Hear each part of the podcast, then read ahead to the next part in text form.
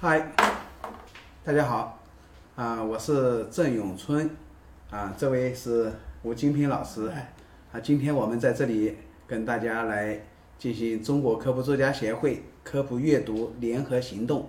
领读活动之寻找另一个地球。那么今天我们要领读的这本书呢，就叫《就这本哎寻啊找宜居行星》。那现在我们呃开始，那吴老师您先自我介绍一下啊。嗯，大家好，我是科学史评话的主播吴金平。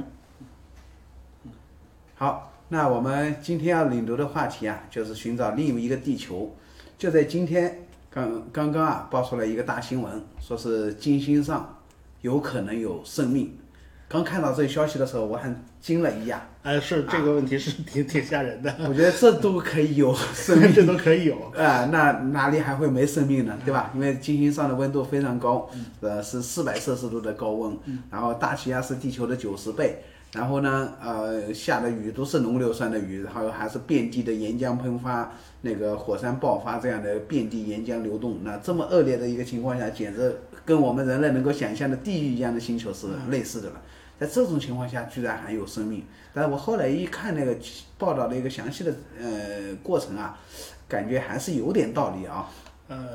只能说发现一点迹象，对啊说说是发现了硫化氢是吧？呃，磷化氢啊，磷化氢啊磷化对，磷化氢呢，呃，他说在地球上一般只能在工业化的产品才能产生，要么就是微生物产生，就是没有别的一些产生的啊途途径径啊。那这样的话，在金星上找到了微生物啊那个磷化氢的痕迹之后，他有理由推断这有可能跟呃生命过程有关系啊。但是呃，有时候那个也很难理解，就是比方说金星这么一些极端的环境跟地球上很不一样。那地球上要工业化条件才能生产生成的磷化氢，或许在那个条件下，自然条件下也有可能生成啊，我不是很清楚这个工业化条件怎么生产的。那么，呃，当然也有人一直在怀疑金星上是有可能有生命的，就是金星高层的大气相对会比较凉爽。啊，对，啊，然后也甚至有人说还可以移民到金星上去，因为反正脑洞也很就大是啊。就是这种脑洞开的很多，比对如说对弄个弄个什么飞出大飞艇啊呃，大飞艇浮在上面浮，在上面， 就人人类从此不需要走路了，直接浮在上面，这长这时间直接飘 就行了。对对对，所以这是今天的一个一个话题，但是从这个话题也可以看出来，那个寻找呃宜居星球、寻找另一个地球、寻找地外生命，确实一直是啊、科学界也好，大众比较关心的一个话题。哎没那么错今天我们要讨论的话题就是这话题。好，那接着呃，请吴老师是是这样的，就是说我们会发现啊，我们太阳系里面岩石行星，哎，气态行星肯定不能算嘛，啊就是岩石行星，就是金星、地球、火星这三颗是是最重要的了。啊对这三颗，这金星肯定是太热嘛，啊，火星肯定是太冷嘛，啊就只好只有我们中间这个地球是不冷不热，对不冷不热的，你说温度合适吧？怎么叫温度合适呢？就是有液态水，这就是温度合适的一个标志嘛。对那么，为什么地球上会有这么多的液态水？我们看金星和看火星都好像都不是这个样子。对哎，这些液态水到底是从哪儿来的？这是一个很重要的问题。对，到底哪来的呢？呃，这你个先来说你的猜想啊。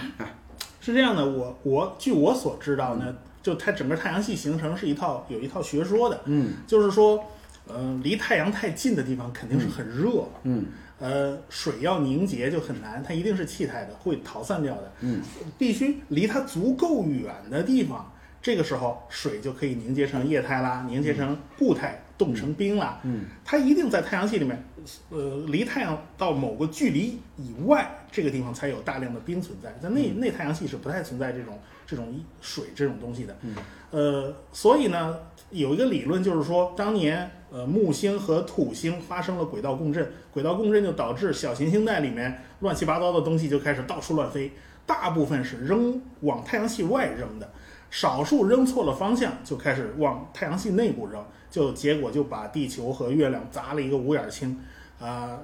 这个时候就为地球带来了非常宝贵的水资源，因为地球是足够大的嘛，水掉到地球上以后，水的那个地球的引力足够可以把这些水牢牢地固定在地面上，不会逃逃出去。如果你星球太小的话，就就存不住了。就所以呢，这个过程就是有个所谓的后期重轰炸期的概念，就是那个时候，呃，大概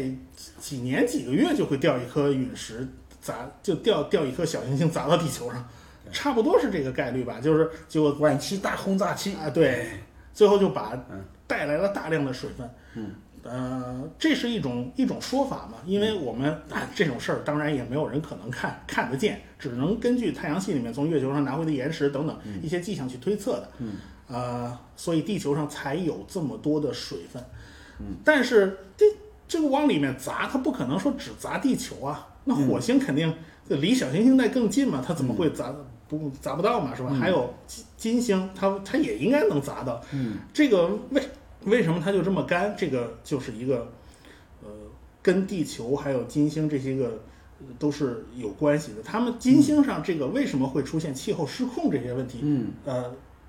那就引起了我们的关注了。特别是我们现在对温室效应也非常的警惕嗯啊、地球上说二氧化碳稍微多一点儿，我们就、嗯就已经开始环保啊，这些东西都在提上议事日程。那么我们主要这个启示还是来自于金星。那金星为什么到底是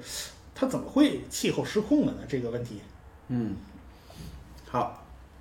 这事儿说起了，我们先把这事儿解 决掉。金星为什么会气候失控？啊这问题其实特别有意思，就是呃，早期的时候大家呃对金星存在很多很美好的印象，嗯因为在希腊神话里面，金星就是维纳斯，是美神爱神，啊，对，所以一直觉得金星是很美好的，反而觉得自己火星是很恶劣的啊。对火星一说就是战神，是残暴的星球，是血腥的象征，是灾那难的荧象征惑。手心嘛，对对吧对对，中国人也是这样的啊。啊对呃，东西方不管是哪个呃呃国家，大家都觉得好像金星会更美好，我们也叫太白金星，啊对吧？对。那火星是都是主不刀吉兵的 呃象征啊，不吉祥的象征。那么我觉得那个金星的二氧化碳的温室效应的一个发现，其实是一个非常重大的一个成就。呃，当时天文学家在观测金星的时候，发现金星有一个非常高的温度，然后因为它辐射射电辐射很强嘛，然后就说啊，那这个金星上到底是什么原因会产生这么高的辐射？然后有各种各样的解释啊，但是后都难以解释，因为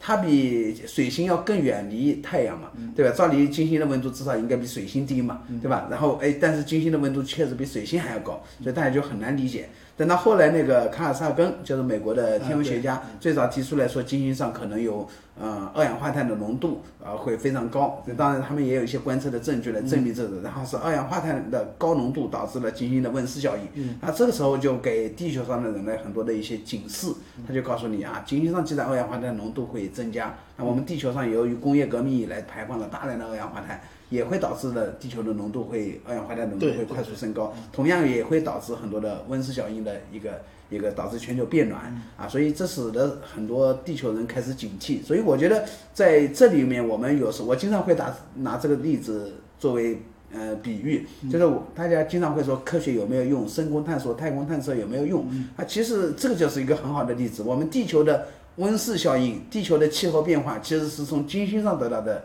一个证据啊，要不然我们地球人还蒙在鼓里呢，不然地球温度正常呃变化或者地球变暖都是很正常的现象，是吧？然后哎，金星上失控的温室效应提醒了我们人类，如果我们啊一味的增加二氧化碳的排放，我们地球也会失控的气候，嗯，那地球上就会变得完全不适合于任何生命的居住，嗯，所以你说太空探索有用吗？它就是实实在在的告诉我们这件事情啊，我们从呃金星的探测上啊，警示我们人类要选择一个更加友好的生活方式啊。嗯，它反正就是说，地球上肯定是有一套机制对来来调节这个气啊，候的。对，这后面我们要来再来好哦好来展后开面讲还。对，嗯还还来讲。那么像火星嘛，就是另外一码事儿对了。就是火星赤道上好像夏天的时候，呃，可以到二十摄氏度吧。二十度左右对，嗯呃，看上去还能忍，但是但是一到晚上好像就不行了。昼夜温差非常大，啊昼夜温差因为非它常大是还是跟那个嗯空气稀薄有关系。空气稀薄薄的话，就相当于人穿的衣服太少 了，所以所以一到晚上一那个温度就马上急剧的降温，对吧？散热了嘛，嗯然后一到白天呢又急剧的升高，这都跟空气密度有关系的。但是火星好像就是它它。想来，它也应该有浓密的大气啊，也应该有水啊，嗯因对，为是它有原来曾经是有的，嗯它有太阳系里面最大的峡谷啊，对那峡谷看样子就是水冲出来的。啊，当然也有其他说法，说是什么液态二氧化碳啦，啊也也有说是是呃是不是会山崩也会弄出峡谷来啊？这个，但是最大可能还是应该是水吧。也就是说，当年金星火星的那个样子也不是现在这个样子。对那它是怎么就保不住这自己这一亩三分地呢？对对吧？它很大一个原因还是因为它太小。嗯，它小的话呢凉得快，它内部的核心已经凉得差不多了。对现在好像就发探测器上去就是为了检查它那个内部对还有没有热流往出对扩散，对但是它它这个尺寸摆在那儿嘛，它横竖里边儿热也热不到哪儿哪里去，对对对所以它那个地震活动啊、什么磁场啊都不行。对这个时候它就保不住自己的大气层，因对为会被太阳风的那种高能粒子，对有一个高能粒子过来过来的话，能砸砸掉一大片那个对气体气对，就是大气分子就被砸跑了。嗯，所以它最后就越来越少，越来越少，最后啊到现在西伯的，好像是他那儿经常刮沙尘暴，对啊还还刮全球性的这种大风。对但是因为它空气太稀薄嘛，估计你站在上面毛毛雨，你也没感没什么太大感受。对它而且它经常会有那个沙呃沙尘暴是席卷整个火星表面，你对都看不清楚。嗯但是你想嘛，它那个气压只有地球的百分之一，对，这种情况下能飘在空气中的那个沙尘浮尘，它不能叫沙尘，啊应该比那个细腻的多才啊行。起码你就 PM 二点五那级别吧，差不多。反正就是火星上就是一个，呃，虽然条件很差，它很冷，但是我们起码人类还有办法去对付。就是冷它有办法对付，热它真是不好办，你知道啊啊，吗啊？所以冷呢，就多多穿衣 服，那热了怎么办呢？热只了能没开办空法， 调。嗯，真的对热了很难。就嗯在金星那种环境，你散热都散不出去。嗯嗯，所以空调也都是没用的。嗯所以火星上就成了目前人类比较向往的地方。那马斯克不是心心念念造火箭，他要去火星嘛，就移对民，咱咱咱咱不回来了， 对对对，就是就是，但是就是两个极端嘛，一个金星，一个火星，一个热，一个冷。嗯但是就是咱们中间这个地球，它的条件就会特别特别的好。嗯那那为什么？就是为什么我们地球的气候就能够保持一个稳定状态呢？对肯定它有一套反馈机制，就是说我我这个稍微热起来一点儿，我它一定有个机制把温度给你降下来。然后呢，我要是冷了呢，一定有个机制把那个温度给你调上去，就来回的在中间波动震荡。但是我们地球历史上肯定出现过大规模的这种气候变化嘛，嗯这个变化，嗯、到底是它有一套什么样的机制在平衡？因为我们知道当年有过雪球地球事件，整个地球已经变成了一个啊，就全都冻成个大雪球了。它是怎么暖过来的？嗯你想吧，就是呃，变成雪球以后，它会反射更多的太阳光，地球接收到的热量就会变少。按理说这是个恶性循环呀、它怎么会缓过来？它怎么解冻呢？这个就是一件非常神奇的事儿了。嗯反正这本书里呢，都把这个事事事情讲的比较多 嗯啊。它实际上就是靠火山喷发喷出大量二氧化碳气体，所以不要以为二氧化碳只会造成这个这个不可不可逆的那种温室效应，像金星热成那个样子，实际上不是。它还会因为火山喷发喷出大量二氧化碳，喷出大量的温室气体，会慢慢慢慢的把这个地球给它暖过来。嗯，这个时候它才会出现冰雪消融。如果没有这个冰雪消融的话，我我们大概也就不会坐在这儿了。嗯，因为诞生生命也就很难嘛。嗯即便有生命，好像也不会出现这么大个头的高等生物，是吧？嗯它一定是在冰下的那种，呃，这个我也就是，反正就是跟这个气候变化就是很有关系。我们人类走出非洲啊，都跟这个冰河期的气候波动，它都是都是有关系的。嗯，那么二氧化碳它会出现，那么你冰地球解冻了以后呢，那么二氧化碳就有可能溶解在溶解在水里面，然后有一系列地质活动把它变成固态的，然后再存到地下去，然后它有个二氧化碳的循环，啊，然后就可以去动态调节这个地球的这个气温。所以这方面想想，这个地球还真是是挺特别的一个星球。就是说，我们呃，起码我们地球有板块运动啊，这个都在其中起着很很多的作用。怎么把这个呃碳酸盐啊、硅酸盐啊给它弄到地下去？怎么把它做出循环来？呃，当然跟地球上的水有有复杂的关系，因为你要有板块能滑动，就就少不了这个水润滑。你像金星上好像就这方面就没看到太多的迹象。我们怎么知道一个星球上有没有板块运动呢？其实就是看它的山。你地球上我们发现这个山都是一条一条的，有造山带。为什么有造山带？就是因为两个板块在那里互相挤压，挤出的皱纹儿。啊，这个我们在青藏高原看的那些皱纹儿上横断山脉，你明显看到，哎呀，这个地方被挤出个挤出一个大拐弯儿，明显看出是挤出来的，这就说明有板块运动。但是像火星上最高的山就是一座大火山，而且那个那个长得简直不像一座山，就像一个高原一样。它是一个很扁平、很扁平的一个一个结构，有两万两万多米高。那就明显看到这个这个它没有这种板块构造，它没有这种长条形的山。那月球上大家天天都看得见，全是环形山。环形山是怎么来的？还不是要不是火山口喷出来的，要不就砸出来的啊！它就没有这种呃条状的这种地质构造，只有我们地球上有这种大的那种这种板块地质构造，这也是非常独特的一点啊。但是我们能够有参照的，也就是金星、火星，呃，其他星球呢，在太阳系的很多大的卫星上，嗯，冻的全是冰块儿，但这个冰块儿好像它也有类似板块儿的这种构造，也会出现破块儿啊，也会出现挤压，但是到说到底还是跟岩石的这种板块它是不太一样的。所以我们地球还是有很多很多特殊的地方。那么这些特殊点也就构成了，呃，是不是能够以我们的地球作为标准去寻寻找这个宜居带呢？它到底是是怎么一个，呃，什么样，就是一个星球在什么样的范围内才可能出现一个宜居？它有多大的大小？它有多少温度？啊、还有跟它的太阳，就跟它那颗主恒星的关系又是什么？因为好像这个主要的这颗恒星也不能脾气太差，如果脾气太差也不行。呃，它也不能也不能太小，也不能太大，因为一颗非常大的恒星质量，呃，大概就是说非常大的恒星，因为它非常强的引力，它的燃烧是非常非常快的。呃，它几千万年的，它有的大恒星的话，它的寿命只有几千万年，然后它就死掉了，要么就超新星爆发了。如果碰上这么一颗行星的话，生命是不够演化出来的。你要是碰上你一颗行星，如果是在这种大的恒星周围的话，呃，你估计会活得很惨啊。这个就轮不到有生命出现，估计就已经被炸飞了。那么，如果这个行这个这个太阳太小呢，好像热量它又不够。热量不够的话呢，你就必须这个行星要贴的这个这个太阳贴的比较近，它才能比较暖和。但是贴的比较近的话，这个这个恒星上各种乱七八糟的辐射，可能也不像我们的太阳这么老实，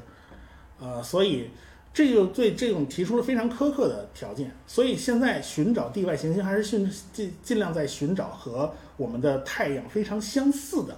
呃，大小差不多，你你你起码不能差出数量级是吧？然后呢，最好是跟我们地球大小也相当的这种，我们认为应该是有条件产生生命，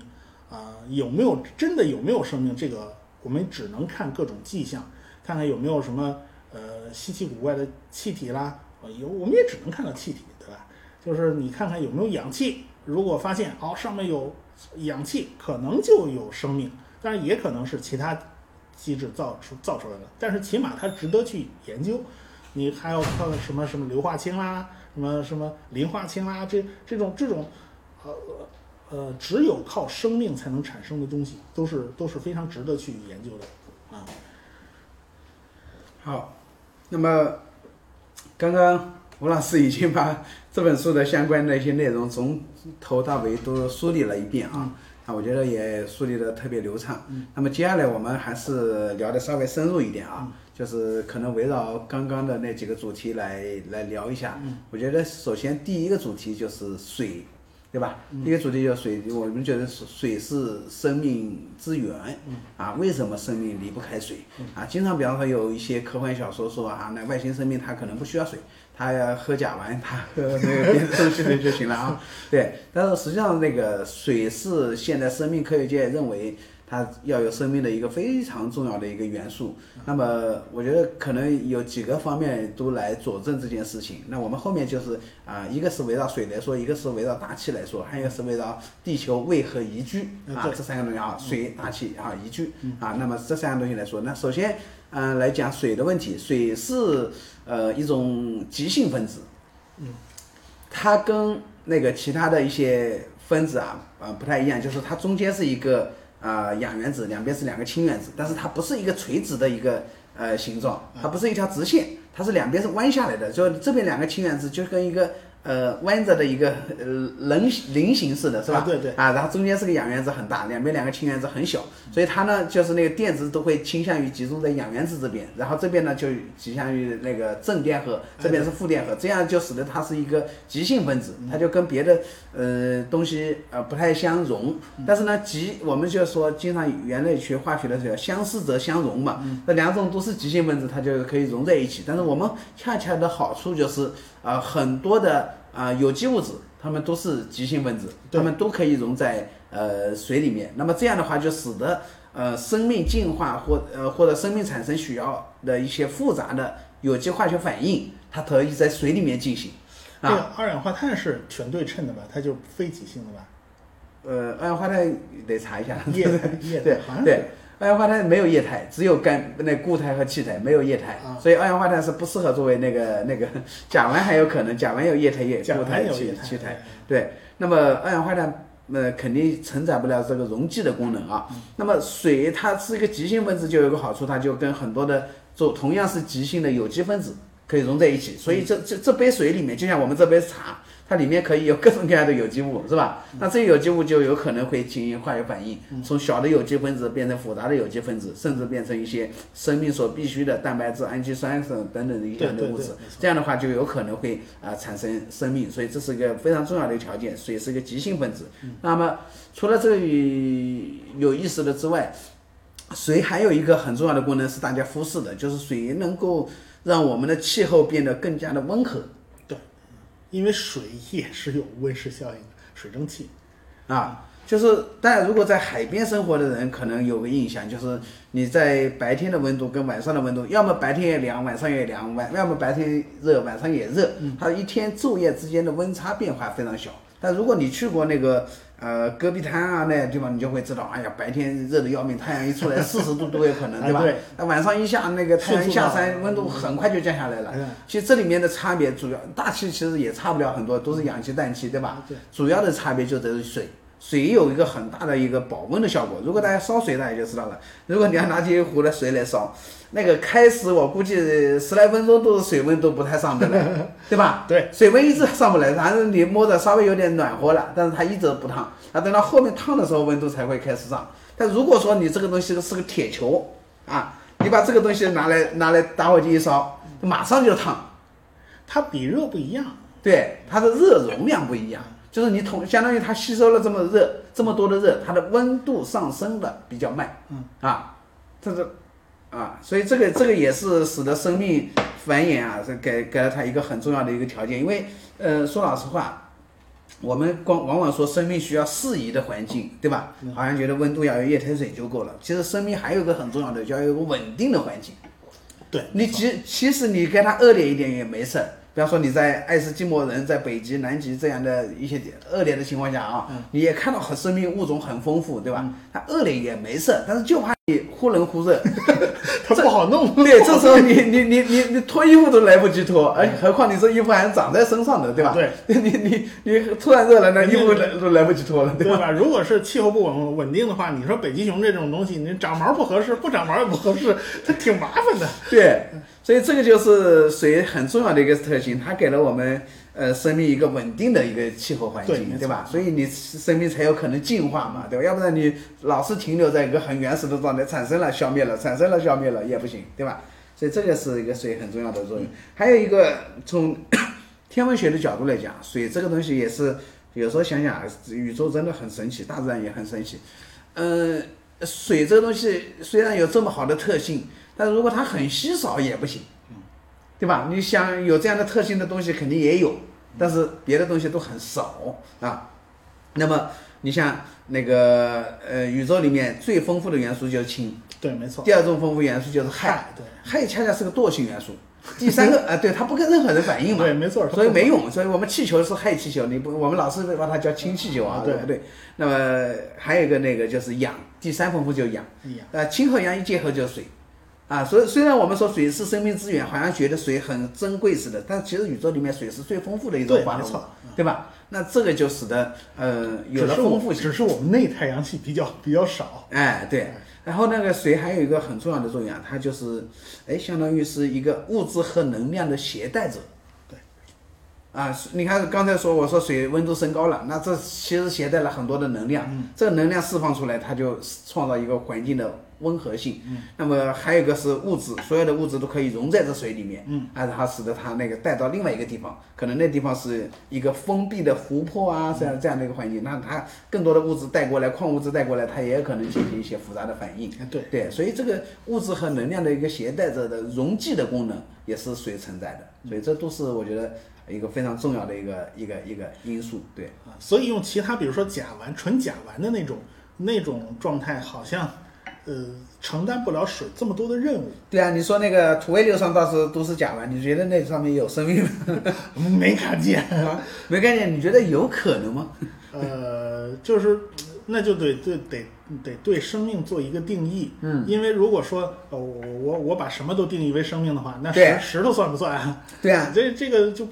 这就范围就太宽了。对我所以曾经有们一本书上说了啊目，前只能拿我们地球做个标准样啊板来当做一个标准吧。你如果说没标准，这就这就不好办了。你对你就不能瞎找是吧？啊，对，然后然后那里面也也说了，比方说，呃，火焰算生命吗？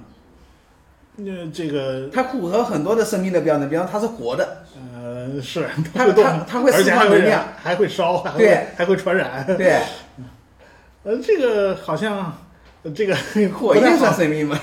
这个好像不太好说，是吧？啊，嗯，所以生命到现在定义起来都是有点难度的，但是我们我们自己心里还是清楚什么叫做生命的。啊我们看到把一个东西放到我们面前，我们其实是能判断的。啊但是真要给出一个严格定义，好像有有点困难。啊那有人说你你现在所有的生命是基于碳的，嗯那么能不能基于硅呢？这都是同族元素，应该差不多是啊吧？对，但是你想想吧，呼吸的时候呼出的是二氧化碳是吧？它、嗯它是气体，可以直接跑掉了。对你你硅元呼素出的 二氧化化硅硅你喷沙啪啪子，你这个不太合适对，啊。它反正有各种各样，就好像想那来可能想去它也不需要呼吸了。啊，对。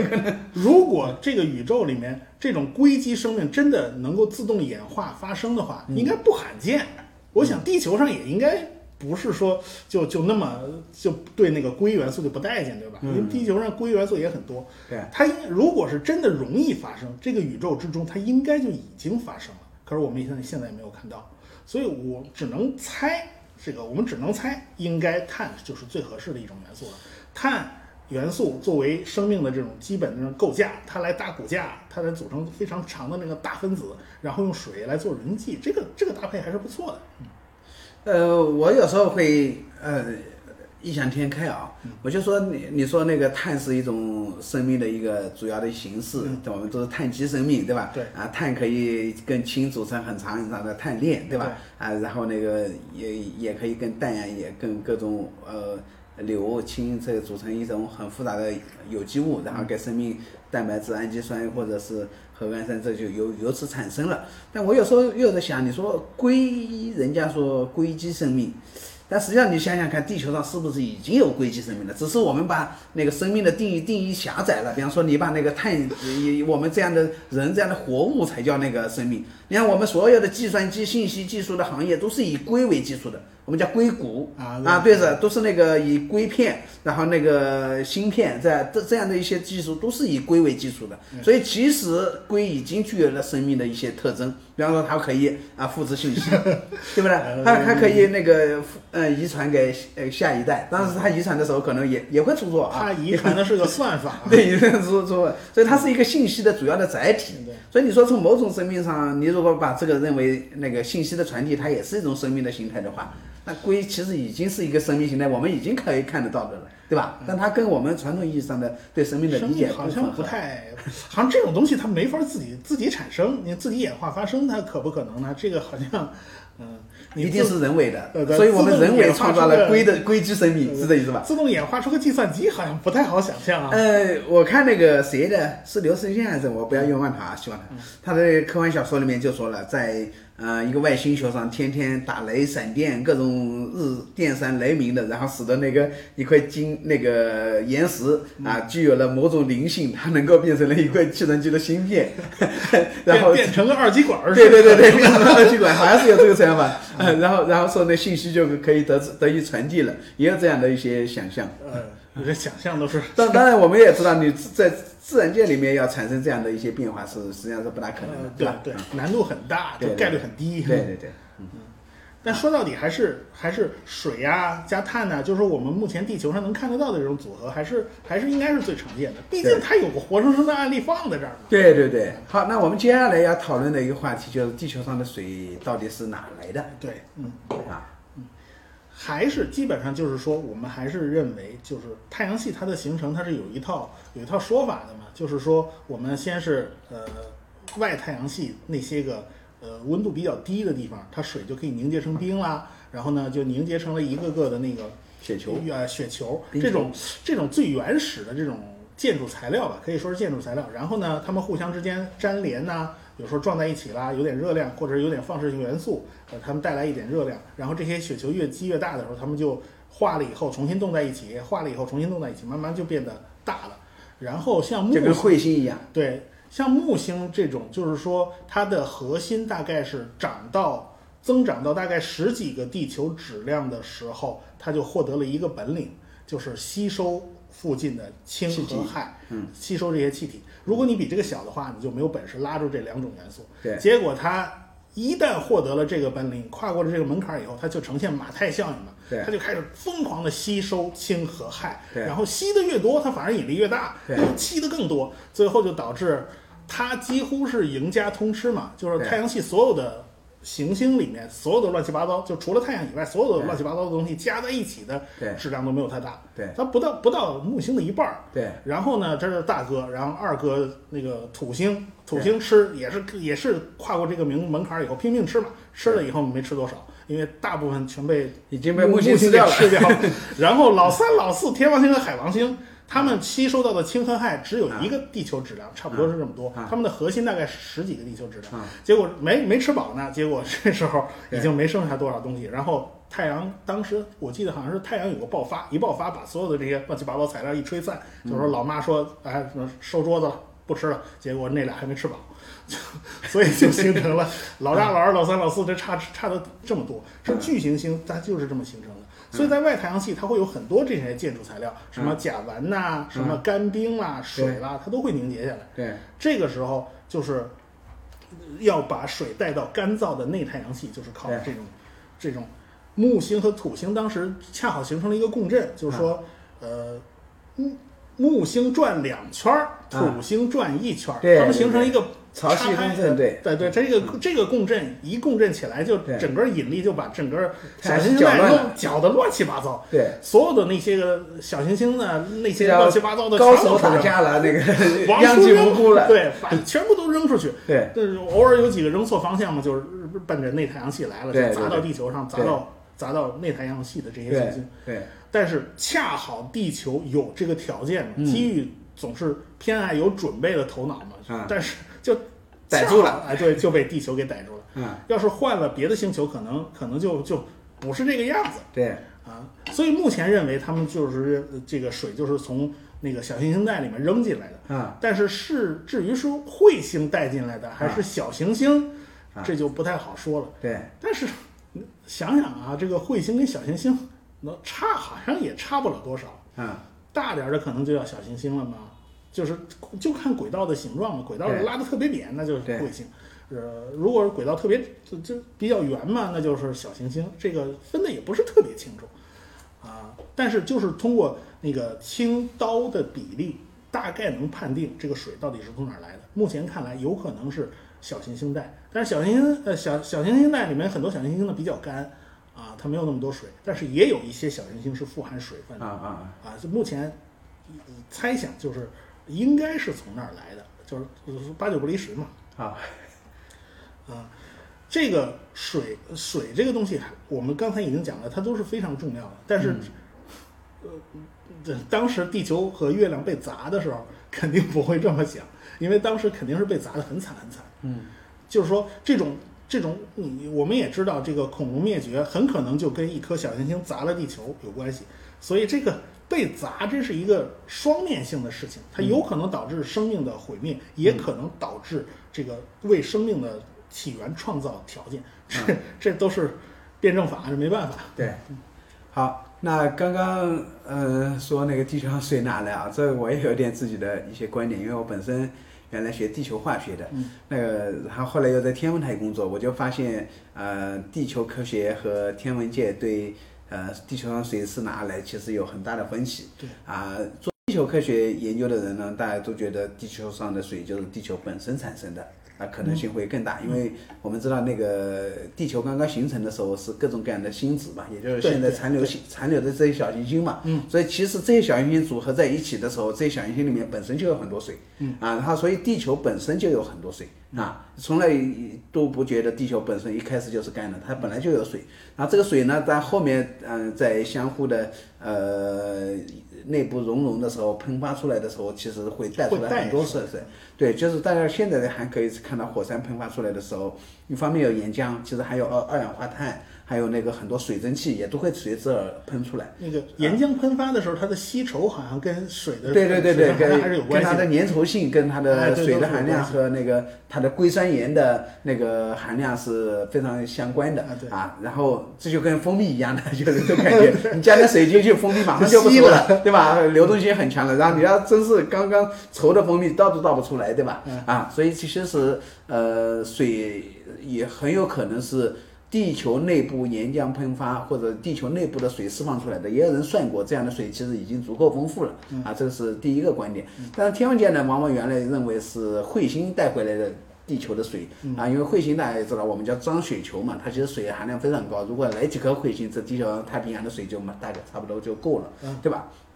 但是呢，自从八九十年代以来，就有几个彗星探测器，嗯啊，探测过了彗星的一些同位素的比值。刚才你说刀氢的比值，嗯那么比值探测之之后得到的一个结果啊，其实很不好，就是他发现彗星上的刀氢的比值啊，跟地球海洋里面的水的海水水的的刀刀氢氢比值偏差非常大。啊对，那很不一样，这就说明其实地至少可以说明地球上的水主要不是来自于彗星，嗯啊，如果主要是来自于彗星，它可能会很相似啊。但这个话其实还没有定论，因为我们现在为止只测了三颗彗星的刀星比值，对，那整个彗星库其实非常庞大，而且有可能它们相互之间很不相同。嗯，那这样的话，万一是别的另外一堆彗星，它可能道径比值跟地球海洋很相似，也有可能啊。所以这个可能性还没有排除掉。但这本书里面其实提出了一个呃很有意思的一个话题，他觉得嗯、呃地球上的水很有可能既不是地球内部产生的，也可能不是那个彗星产生的，而是可能是小行星带来的。就像刚才吴老师刚刚讲的说小行星撞击地球的概率其实更高、啊，有大量的撞的机会，而且他也算了，就说万一一颗小行星它的含水比例，比方说跟那个我们呃普通的碳质球粒陨是类似的，那么撞到地球上啊，它其实就可以带来一片海洋。嗯，一颗就可以撞来一片海洋，那么这样的话，撞了几颗之后，地球上也就够了，也就够了，对吧？啊，所以这个我觉得是一个很有意思的话题，叫做地球之水哪里来？我们经常说黄河之水天上来， 那天上的水哪来？其实是水蒸气的各种循环啊。所以这说到这里面，其实也也说到另外一个问题，就是说水啊，还有一个很独特的功能，就是水有三态。嗯我们光说气态水很重要，嗯其实还有固态水和那个那气态的水也很重要。啊对啊，水在这三态之间的转换，才使得整个地球的物质和能量得以得以循环。对啊，如果它只是液态水，可能也也没有办法了，就那个水在就跟甲烷似的流来流去也没有用。嗯它只能起到一个润滑剂的作用，或者是一个容器的作用，它又没法把能量带过来、带过去，是吧？嗯对这个水的循环，它它有这个循环机制，嗯而且巧的是冰比水轻，它浮在上面。对如果沉底儿的话又麻烦了。对，它沉沉底会引起什么麻烦？沉底的话，就是说它底它海洋底部全部冻死嘛，就一直冻对到底来，对，那就是海洋底部就没有生命了，是对吧？啊？没有，啊，所以那个为什么那个刚刚吴老师讲的，雪当雪球、地球整个地球变成一个雪球动起来的时候，地球仍然可以有生命的延续，它种子仍然可以保留着，就是因为 冰可以浮在上面。呃，冰是浮在上面的。如果说冰比海水重的话，你冻了以后，这表面一冻，然后哗就沉下去，然后表面一冻，哗就沉下去。这个这从从上到下全部冻实心儿了。对这个你你里面长点什么都不太能长得出来的。对啊，它你每年来一次，这个谁都受不了。啊，所以好在它有这个功能，就是它冰是浮在水面上的，下面的海水就海水里面，它一定不不会冻冻冻死。对这就对生命的诞生提供了一个便利条件嘛。对，所以所以这个其实水还是真的是有一些非常独特的特性。你看它那个呃，给我们提供了一个稳定的环境，是因为它热容量大。啊，因为它是个极性分子，所以使得很多有机物可以溶解在这里，对吧？对然后它有三态啊，特别是冰比水还要轻，这使得生命可以在极端的恶劣的情况下，它还可以延续下来。还有有个地方可以去生生存。 对，然后特别是它在太阳系里又非常丰富啊，如果它很稀有，那在这个地嗯也方很麻烦也很麻烦，对吧？啊，所以我觉得第一趴大概就聊到这里，就是水对于地球的宜居性起到了很重要的作用。嗯接下来我们来展开来聊一下地球的大气啊，比方说大气的成分以及大气如何保持这两个角度来谈一下，好嗯吧？啊像大气，地球大气的话呢，它主要是氮气，氮气通常我们都把它忽略掉了，对啊，觉得好像 没用。好像没什么用。对其实氮气，呃，跟生命还是有关系的，因为蛋白质啊、乱七八糟的这些个对氨基酸呃首先它得有它氮哎，对，它少不了这个氮对元素的参与。对而且它呢，还一方面它稳定，第二方面它跟能跟氧气。化合形成氮的化合物，还能够溶解到水里面去，参与这个氮循环。哎，它它它得有这种特性。啊，而且呢，像地大气里面还得有二氧化碳，还得有这些东西。如果没有二氧化碳的话呢，我们地球的这个气温呢，它也它不会是现在这个样子。所以现在我们烧石化燃料，二氧化碳多了一点，就是就是天大的事儿了，啊、这个所以因为大家很很因也反正大家很担心，就是出现气候的失控，就因为二氧化碳多了以后会导致气温升高，气温升高以后就会导致更多的二氧化碳被释放到大气里面，然后呢就形成恶性循环。大家非常怕的就是这个跨过这个门槛儿，可见大气它这个成分对地球的这个气候影响是非常非常大的。对，嗯，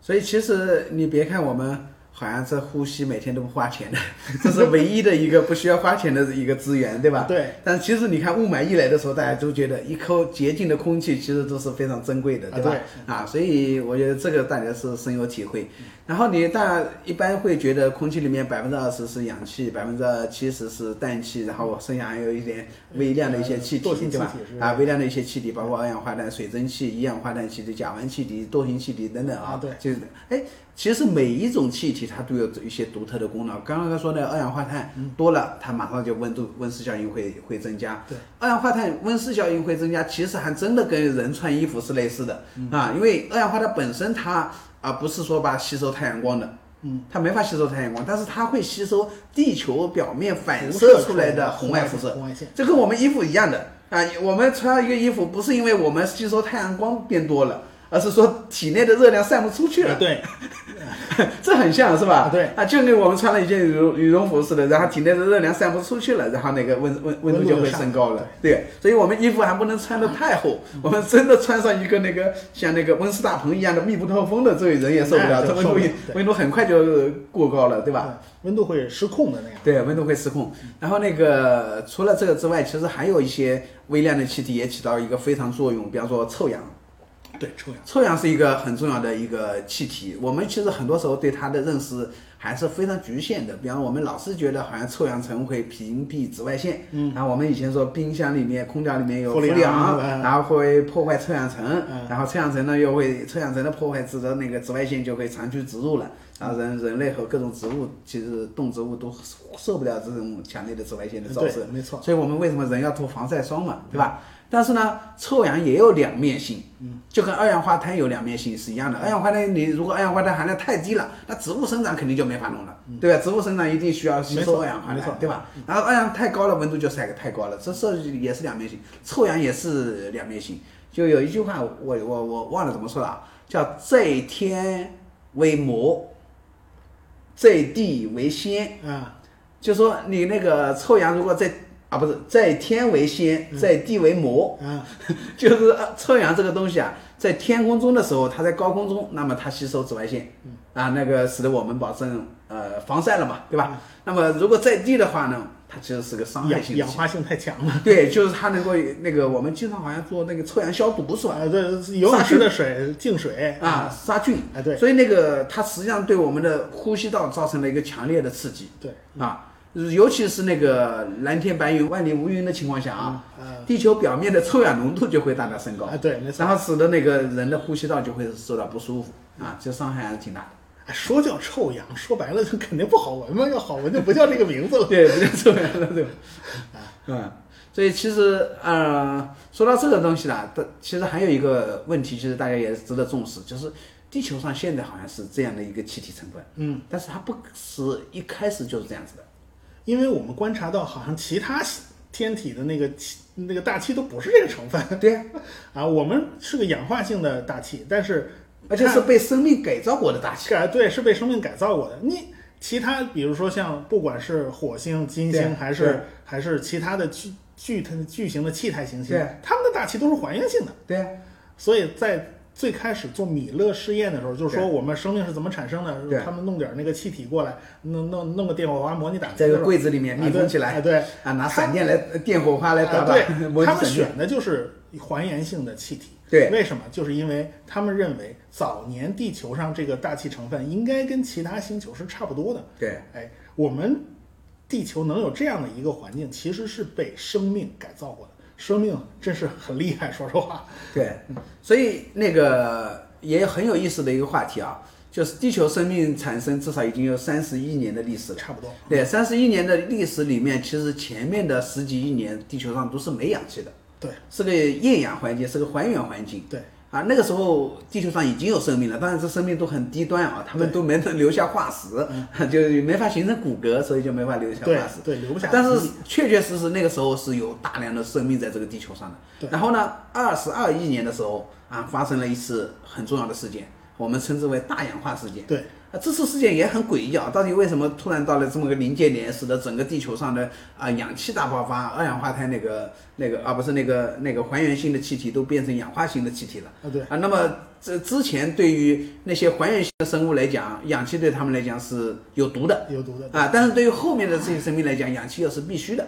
啊。这就是自然选择嘛，它会适应。对吧？呃，所以说，呃你说到底氧气是好的还是坏的呢？那对我们来讲，现在是必须的，啊吧？对但是对于你现在，其实还我们现在还可以看到一些厌氧生物，啊厌氧对吧生物？你你为什么要要做泡菜的时候就要封起来才 能 才能进行，对吧？嗯 那乳酸菌它应该就是一种厌氧生要呃厌氧物的，对吧？如果你那个呃泡菜不封起来，那个泡菜肯定就烂那了，就 对不吧？行了， 那就不行了。对对对，所以我觉得这很有意思的一个话题，叫到底呃，地球二十二亿年的时候发生了一次什么样的事件？其实你看，为为什么大家是这么呃觉得发生了一次大氧化事件啊？就是地球上有很多的铁矿。对，没错，这个铁矿呢，就是其实原来铁是溶解在水里的，对啊，铁离子，但是后来变成了氧化铁之后，就水铁就大量的沉淀下来，形成了很多铁矿。这个地球上的铁矿大部分都是在二十二亿年这个时候形成的，嗯，啊，所以这个这个也是一个很重要的证据。对，没错，那是一个比较重要的证据。嗯，而且好像铁矿跟水还是有关系的吧？就没水好像也不行。对铁，它那个所有的矿产啊，嗯就我们一般形成说矿产有有几种，一种是沉积性矿产，嗯啊，就是水流搬运到一个地方啊就堆起来了啊对，堆起来了。但是呢，它又有一定的空间，它晶体开始生长啊比方说那个很多的一些矿产都是沉积性的矿产，它有呃一些物质、一些主要的元素、堆到这里面，它开开始形成晶体了嘛，嗯对啊，就逐渐长大，就形成矿脉。嗯那么还有一种叫岩浆性的矿场。啊，啊，岩浆性矿呢，就是按那个在岩冷浆嗯却的爆过出程中啊，啊有些元素先析出，嗯啊有些元素先后析出，还有个沉积那个就叫做冷凝序列吧，嗯啊矿物的冷凝序列，然后这就是一些矿物的呃形成过程。嗯那么我们刚刚讲的是呃气体的成分，接下来还有一个问题，其实就是呃气体的保持啊。也对，对，就这个其实也很重要的一个原因，它有，呃，我们经常说地球的大气啊，它是次生大气，对啊，原生大气其实是呃太阳风带来的那些气体，对啊，然后太阳系的原生的一些气体，比方对氢啊、没氦错啊这样的气体，那些气体其实对于地球来讲早就没有了，对都吹掉了，因为那时候地球还没形成磁场，对啊，然后等到后面地球的现在的大气，其实地都是地球内部自己喷发出来的，嗯啊，那呃内地行星其实像火星也好像金星也好像地球也好，呃都是属于次生大气，对，啊，只有次生大气才会产生生命的可能性，氢氦够强，嗯对吧？ 氢氦没这个本事。啊啊，那么所以你为了维持这个大气，其实也不容易。对首先得引力合适。对，引呃引力小了肯定留不住，水星就没人去讨论它。对水星就是你几乎基本上就没有大气嘛，啊，因为旁边就是一个大太阳，啊，就相当于一个太阳能。能给你给你照着似的。 所以有人打了个比方说，水星就像我们一个一个那个被烤干了的苹果似的。啊，对，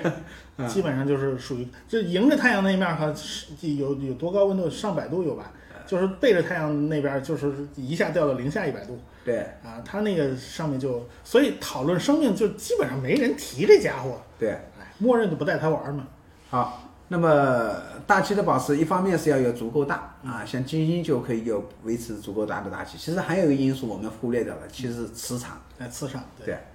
呃如果没磁场的话呢，你就没法保住自己的大气层，因为那个太阳风粒子的能量很高嘛，就是说它过来撞一下，你你一堆大气分子就被它打跑了。对就是你把那个大气的那个分子加速到了逃逸速度，它就留不下来了。对所以这个火星就是属吃亏，就吃亏在它磁场不行，它没有完全没有保护，所以它的现在的大气层已经弱到了只有地球百分之一。但是看迹象，当年它也不是这个样子啊，它它实在是因为它内部凉得太早，凉得太快，就导致它磁场完全没有了。没有了以后，它那个大气也也是保不住的。我们地球很强啊，就是因为我们内部内部的那个岩浆啊活动产生了大量磁场，就地球整个内部的那种内部发电机它还在起作用，所以我们地球真的是挺难得的。所以其实如果你看到，呃，因为我们眼睛其实是看不到太阳风的， 啊、嗯那个就像我们眼睛看不到空气似的，所以其实人眼其实很很薄弱的，那能力上是很薄弱的。我们对好多东西都是视而不见的，对，嗯但不见它并不代表它不在。就我们以前都以为空气是没有东西的，对吧？那现在我们知道，其实这样氮气、氧气各种各样的分子都在那嗯里。然后在太空里面也是这样的。当然，我们经常说太空是真空，什么东西都没有。其实，在地太阳系空间里面啊，嗯在日地空间里面，其实都是在太阳风的沐浴中。对啊，太阳风其实也是跟空气一样实实在在的东西。对，然后它会碰到各种呃地球的大气或者火星的大气的时候，它就会把它们赶跑。那好就好在地球有个磁场，哎，大气又非常薄啊，大气就一百公里，所以那个完全被磁场被保护在里头了。对，没错，啊，如果那个大气更厚一点，那肯定也是磁一呃磁场那也就保护不吹住了到这么薄为止。 对，磁场这么防为止，哎一定要跟磁场屏蔽一的。对，然后火星就是，哎，它实在磁场也保不住了，那那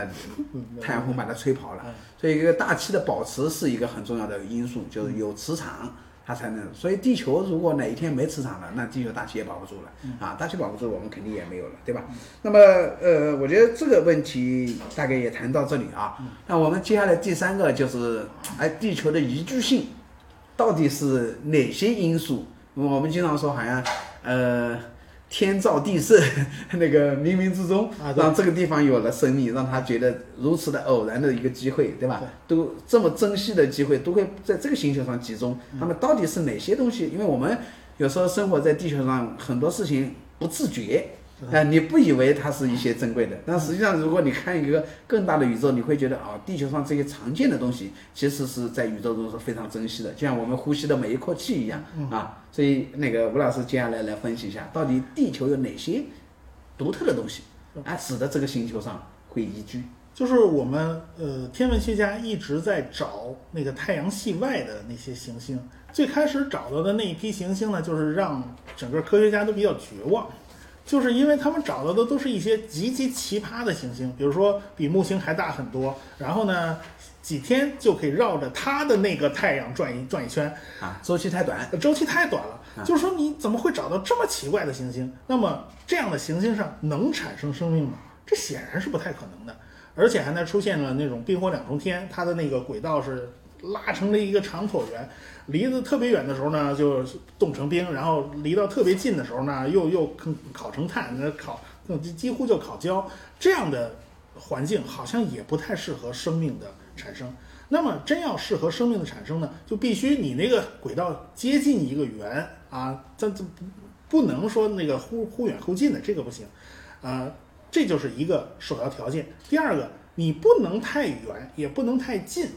因为太远的话温度太低，太近的话温度太高，它没有办法保持一个液态水，所以呢就形成了这么一个概念，就是说在这个范围内，离它的那个主星某一个范围内是可以保保持液态液态水的，这是一个最重要的指标。呃，其他指标都是围绕这个指标来的。然后就是你的这颗恒星太大了也不行，因为太大的话，就会出现这颗恒星的寿命是不够的。那么恒星寿命不够，行星寿命它也也也就也，你如果碰上个中子星爆那个这那个超新星爆炸的话，你那行星也是保不住的。所以，呃，你的你的那颗太阳呢就不能太大，就像我们的太阳差不多，这个状态就是呃比较合适的。如果再小的话呢，也会出现问题。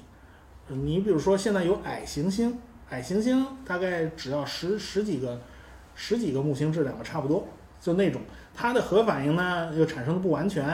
啊，它没有办法真正的产生就是像太阳这样的氢不断的持续的稳定的烧成氦的这种核反应，它那个核反应就是有一搭没一搭的那种状态。然后呢，它的辐射温度就比较低，那你的行星就必须靠它很近，这个温度才能够达到宜居的程度。但是离它很近的话呢，这个这个行星它它一阵儿一阵儿的，就是就跟打摆子一样，一阵儿一阵儿的会喷出各种乱七八糟的什么带电粒子啦。你你这个靠它很近呢，也显然就是吃亏也是吃的比较多，所以呢，最好还是呃它的那个太阳不能太大，也不能太小，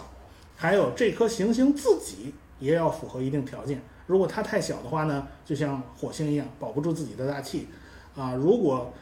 呃它太大呢，也有问题，重力太大了，那个引力太强的话，对整个这个天体的环境啊，它也是有关系的。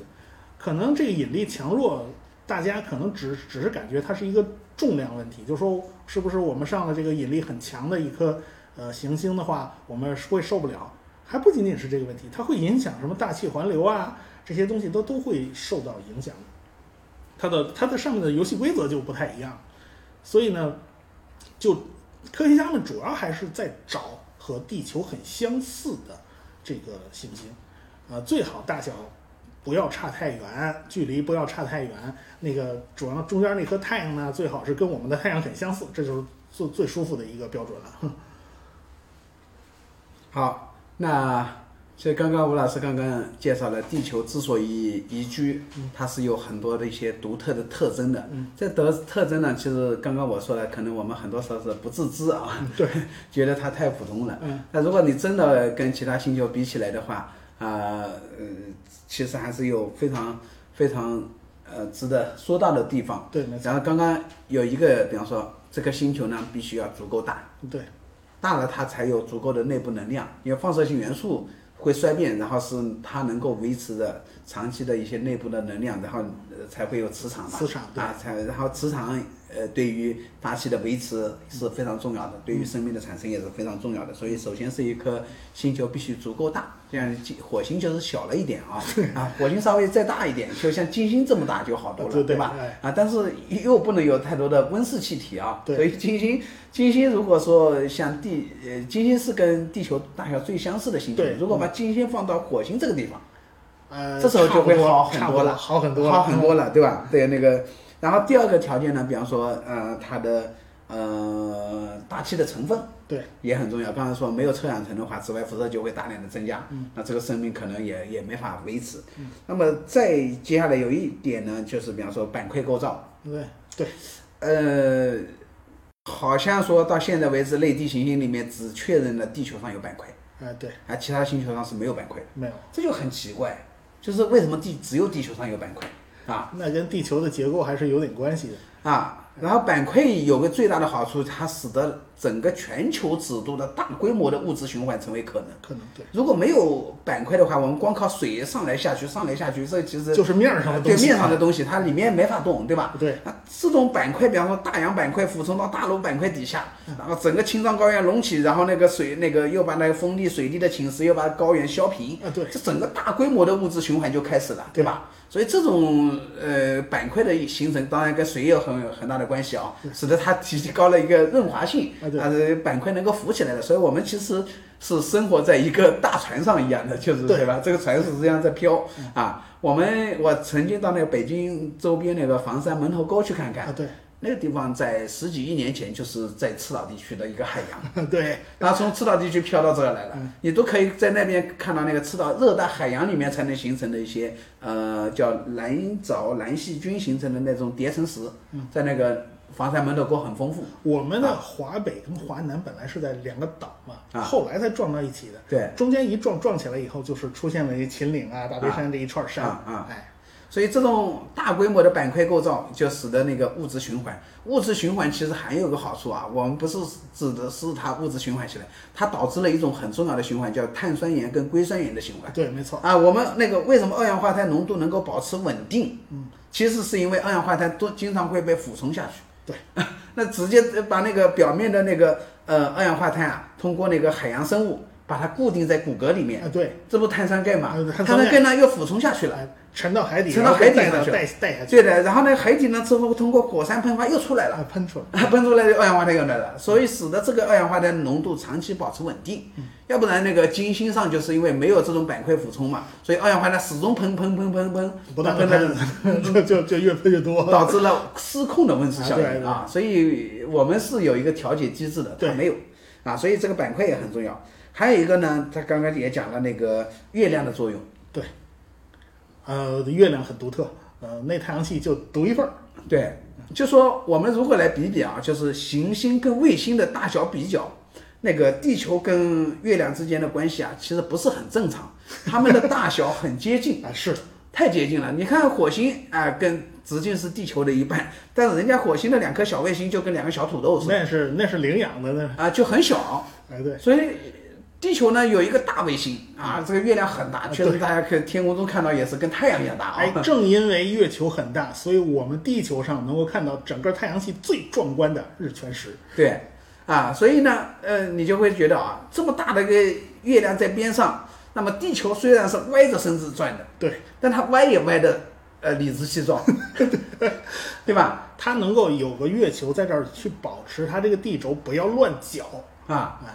那火星就没有这么幸运了，火星呢也是歪的，嗯但是它呢旁边又没有两个大卫大月亮，啊对那这就就开始乱搅了， 对，没错，有时候它那往个东轴搅，有时候往西搅，轴一乱搅的话，就会导致它的嗯那个受光照就不太一样了嘛，对它的气候会发生很大的变化。对，所以人家说火星为什么没产生生命呢？当然也不一定啊，也不就一将来定有可 能，就是为什么它现在没有生命呢，或者产生不了生命呢？其实跟它的大尺度的这种自转轴的摆动是有很大的关系。你你产生点细菌呢，问题还不大。你对产生像这么大的这种能跑的，够呛。对呀、比方说那个啊，现在赤道地区在北纬三十度，啊对过两年赤道地区就变到到到那个北纬六十度 了。对对，那那现在是极地，过两天变成那个那个赤道了，这谁也受不了，对吧？我们太阳系是有横着转的，天王星就是横着转，对它那个轴几乎是平躺着的。啊，嗯啊，这里面其实还讲到一个，其实也很有意思，说氮气。嗯我们经常觉得啊，氮气基本上也把它理解成一种惰性气体来来理解，是吧？嗯对，反正可有可无，它也不跟别人反应，对吧？对。啊，这我们可以大概来跟大家介绍一下氮气的重要性吧。嗯啊，好，那氮气其实啊，那个这这里面还是说的比较特色的，就是说我们知道那个经常以前讲豌豆是吧？嗯，对它有个固氮作用。对，没啊错。它会把氮气那个呃固到生物体里面，对吧？其实人，你想想，人是没有办法直接从空气里面来吸收氮气的，嗯，啊，但是我们为什么身体含有蛋白质、氨基酸这样的需要氮的元素呢？是通过植物的固氮固氮作用，或者通过那个动物的固氮作用，然后把它们身上的氮转移到人身上来。嗯，如果人没有氮的话，人肯定也没法生存了，对吧？人也活不下去。所以我们要感谢那个植物的固氮作用，把氮气固定到啊人体上来啊。那么除了这个之外啊，那个氮确实在宇宙中也很丰富，很多的恒星、小行星里面也有很多的氮。然后其实这里面有一个好处啊，因为有氮气，然后氮气呢又不跟别的东西发生反应，对然后呢稀释了空气中的水蒸气的含量。对这点很重要。就是如果那个没有氮气，那么空气中的水蒸气的含量比现在要高得多。对，高得多了之后呢，那太阳风刮过来，或者是各种水的逃逸就会大量的增加。对，所以地球虽虽然现在还在逃逸水啊，因为我们虽然说地球靠引力抓住，但是它其实也不能把每一个分子抓住，对它也经常向外丢东西。对啊，然后至于丢的还不够多的原因，其实是因为啊，这里面氮气起到了一个稀释作用。对，啊啊！而且你想想，你你想想也是，如果没有氮气的话，是个纯氧环境， 它好好像也挺麻烦的。 对，这个其实，在航天里面也是个呃教训。原来刚开始的时候，他们觉得，哎呦，我们把氮气运上去，这太浪费了。本来航天的运输量，啊是纯氧的，就是对阿波罗一号用的是纯氧。对吧？因为氮气的运输本来就很昂贵，你要把没用的气气运上去，人体又吸收不了它，对吧？哎，后来发现他们呃是一个巨大的经验教训，就是呃里面充上纯氧之后，我们氧气当然是够了，但是结果一着火一着火烧起来是就就就是解决不了的这解决不了这事，所以为什么地球上的山火经常会自己熄灭，就是因为氧气含量不高有关系。如果地球上只是纯氧的话，没有氮气的话，那这野野火都熄灭不了了，啊，对只能靠下雨了，是吧？啊对，是它，所以你这个不起眼的东西它是有很大作用的。呃反正地球上没有一个东西是浪费的。所以这个其实呃，氮气也是有一个循环作用的，它跟氧气一样，也二氧化碳一样，也有个循环作用。比方说我们呃下雨、闪电的时候，那么会把那个氮气变成氨啊硝酸盐溶解在水里，然后呢植物呢就可以吸收了，对吧？然后当它到了地球内部的时候呢，通过火山喷发啊或者什么，又会把这氮气释放出来，对啊，所以整个氮气就维持了一个稳定，稳定啊，所以这个都是地球保持一个宜居性的一个重要的原因。好，我们说了这么多呢，啊、接下来我们应该有一段时间来讲讲啊，我们自己中国人对行星的探测，以及对深空的一些探测计划，然后对于刚刚我们说的寻找另一个地球的一些回答，以及我们中国人对于这种未知的一些探索精神。 呃，我们中国嘛，目前是两个系列嘛，一个是去月球，呃，我们嫦娥这一个一系列的探测器嘛，都是去月球，呃，还有呢，刚刚发射的天问一号呢是去火星。当然，中国去探测火星是第一次，所以是中国第一次的行星探测计划。对，但是小行星探测就不是第一次了，对因为我们嫦娥一号还是比较成功的，对它的备份星是嫦娥二号嘛，嗯嫦娥二号就干了很多额外的事情。对比如说，他先开始呢去绕着月球转，转了一阵子，觉得嗯没意思，转完了，因转完了为月球不变，所以你这转转第二天也是一样的。呃，对，一竿子支到了一百五十万公里外的拉格朗日呃拉格朗日点上。然后呢，我后来才想起来，这是为后面的那个嫦娥嫦娥系列探测器啊，就降落到月球背面是做准备的，因为它要在那个拉格朗日点上转八字儿，偶尔从月球背面探着个脑袋探出来一下，然后才能让我们地球和月球背面的探测器做一个中继通信。嗯，当时应该是嫦娥二号就去去去探探这个路，到了一百五十万公里的拉格朗朗日点，嗯，然后呢，觉得这事儿干了还不过瘾，又一竿子支到了七百五 七百多万公里以外的塔尔图斯小行星，呃，路过的时候顺便拍了个照。嗯所以这个嫦娥二号真的很神勇，它干了好多件事儿。嗯这也是中国的探测器第一次对小行星展开研究。，他们就把它当成一个风筝了，就是这风筝能飞多远，就其飞实多就远我们后面的航天器就可以飞多远。啊对，对，它相当于这个风筝就是试验性。啊，反正这个这这是一个本来是一个备份星嘛，它的主要任务其实嫦娥一号也也已经干的都差不多了。对，正因为有这个基础，所以我们发现我们要建立深空测呃深空测控网络，对然后地面上要建立一系列的这种呃大天线啦、之类的，才能够对遥远的这个火星展开测控。否则的话，我们的探测器飞到哪儿了，我们也不清楚，这对这是不行的。对，我们如今能够发射天文一号这个去火星探测，而且还是一竿子就带了那么多的仪器飞过去，嗯嗯就是因为我们有了深空探测网，对而且我们有了大推力的长征五号火箭，对对否则的话发不动。对啊，以过去的火箭是发不动这么重的东西的。对，所以今年的二零二零年的七月二十三日啊，中午十二点四十一分啊，我也在海南文昌航天发射场亲眼目睹了长征五号的火箭的发射。嗯把那个天问一号啊火星探测器送入太空。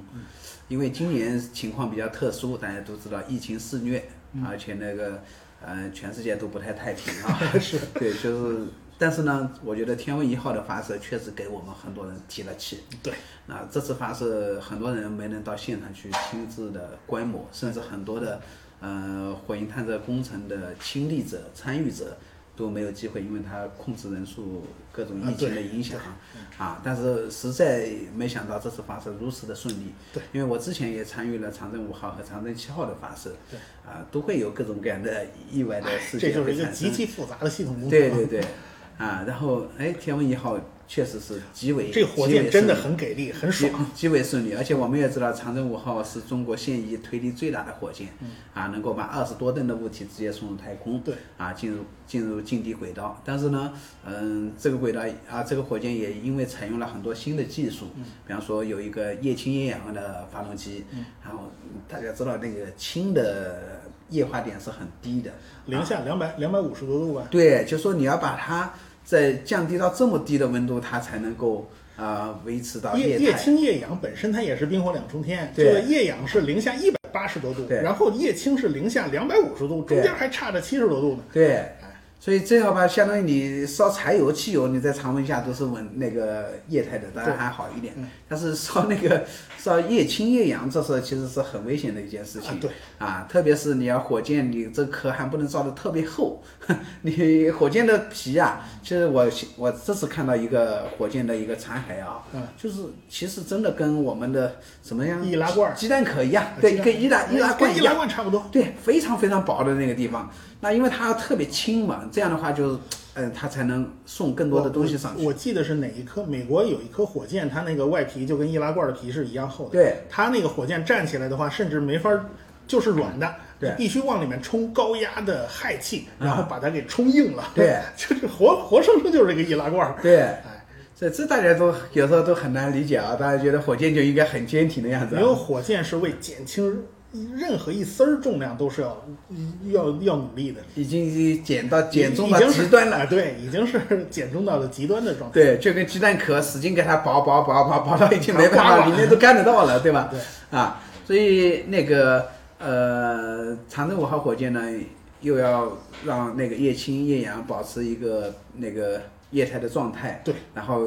其实还要不断的往里面冲，呃，还要补还不断地要补充，对，所以其实。呃，对于这个火箭的发射，呃不仅仅是火箭的研制啊，而它的发射流程的组织也是一个很也大的也考不验一。样，它对毕竟是个低温的发动机。对，而且海南还挺炎热的，知道吗？ 对，温度也非常 高，对吧？对，所以能够顺利发射，其实我觉得呃说明中国的这种大火箭啊，也已经基本成功了。所以我们下一步其实，哎，大家可以想想看，有了大火箭就好办了。对，就是深空探测啊。你看今年年底，嫦娥五号就要从月球上采样返回了，我们到时候可以亲手摸到月球的岩石了，这是第一个成就哎。第二呢，我像火星探测也已经正常的发射了，嗯但是，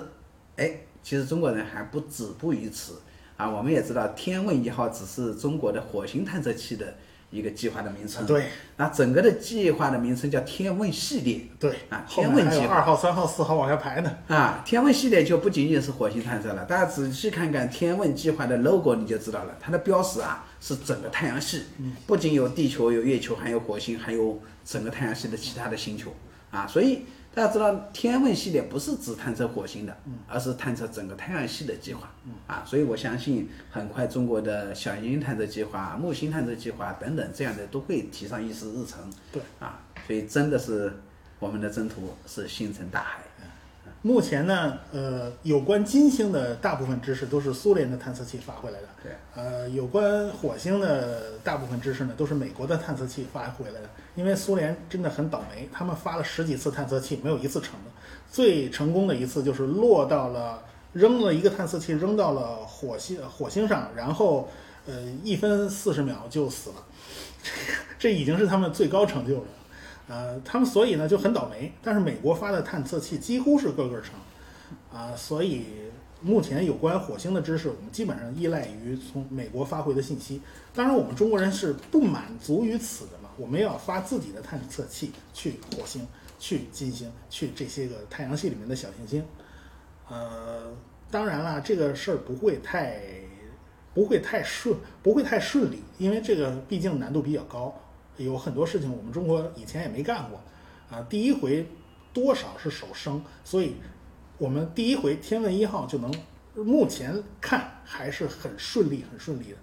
按照计划的话，它应该在年三十儿附近大概在年三十儿要飞到火星，所以那个时候我们一边过节，一边等着天问一号发回的消息，我们还有的等呢。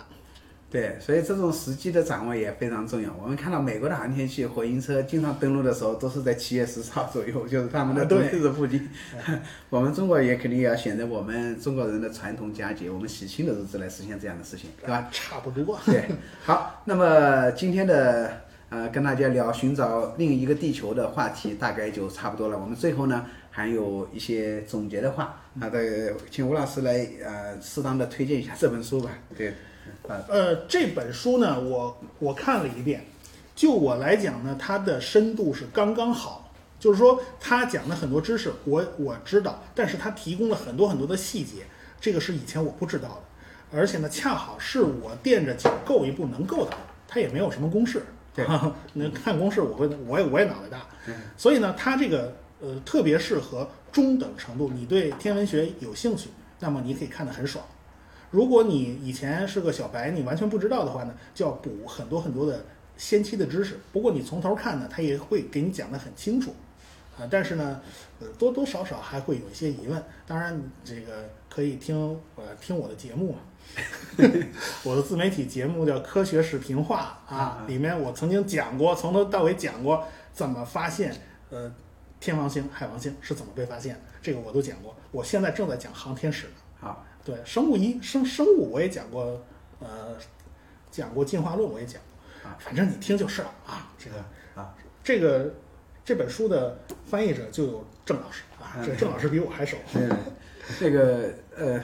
其实我说那个在翻译这本书的时候，其实还蛮有挑战的，呃，因为呃，倒不是因为这本书很难啊，而是因为它的学科跨度很大。对啊、我们往往会把它当做一本天文的书来看，实际上它里面大量的在讲地球上生命是如何产生的，对，地球是如何演化的啊，地球上的生命是如何进化的，对嗯啊，地球气候是如何变化的，因为我们要寻找宜居行星，首先地球是模板，对，而且是唯一的模板，对啊，所以其实这里面有大量的地球科学的知识，哎，但同时呢，他又讲了那个生命对于地球环境的改造。啊，然后那个，比方说我们原来是无氧环境，原来现在变成有氧环境，对吧？然后生命会产生什么样的信号特征？嗯，啊，地球作为一个生命星球，从真的从遥远的太空里面看起来，它有哪些独特的信号是证明是有生命的？对，那他肯定是外太空的外星人，肯定听不到你说话声音的，嗯对吧？所以你跟他再怎么喊也没用，所以你跟他传信号他也看不懂，嗯对吧？等等等等，有很多的问题。那怎么样是一个生命星球的标准？所以它又有很多生命科学的一些呃讨论和那个论证。嗯那么除此之外，它首先还是一个天文学上的一个对呃、基本工具。天天文学上怎么找系外行星，他也讲了很多种方法。对，比方说你要看到一颗恒星面前，但是这个恒星的光芒太亮了，实际上你除了恒星之外就亮瞎眼了，别的东西都看不到了嗯对。那他告诉你怎么才能把这颗恒星的光挡住，啊，挡的还不多不少，刚刚好，挡多了把地球把那颗行星都挡住了，哎呀对，挡少了那个光芒透出来一点点就你是也看不到。人类啊，就找这个细微痕迹的能力啊，就是让人叹为观止，能从一点点那种痕迹里面把这个各种各样的噪音滤掉，把那个有效的信号提出来。这是这是这是就是你你真的要了解这个过程的话，你会很服气的。哇，你这种招数都想得出 来。这也是人的一个特殊的能力啊，嗯所以我们经常做一种游戏，找不同，大家来 两找种茬儿是吧？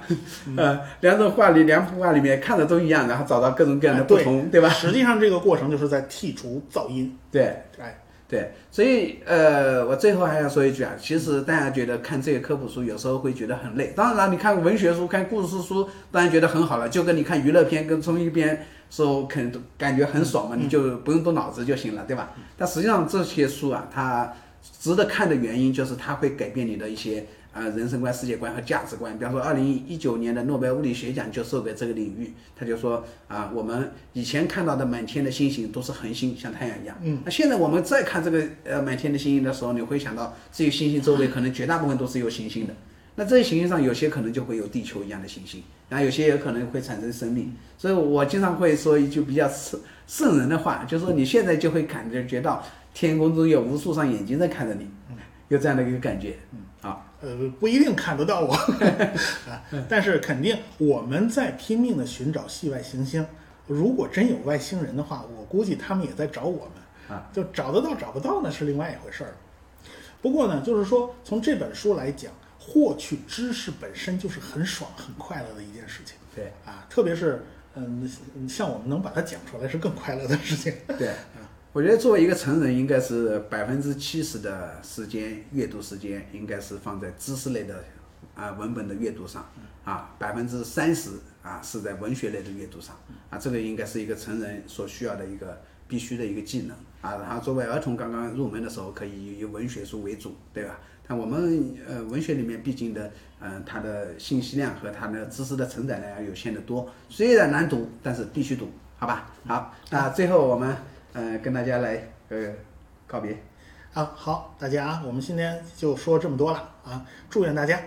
了解科学，爱上科学，好，再见。再见。 thank you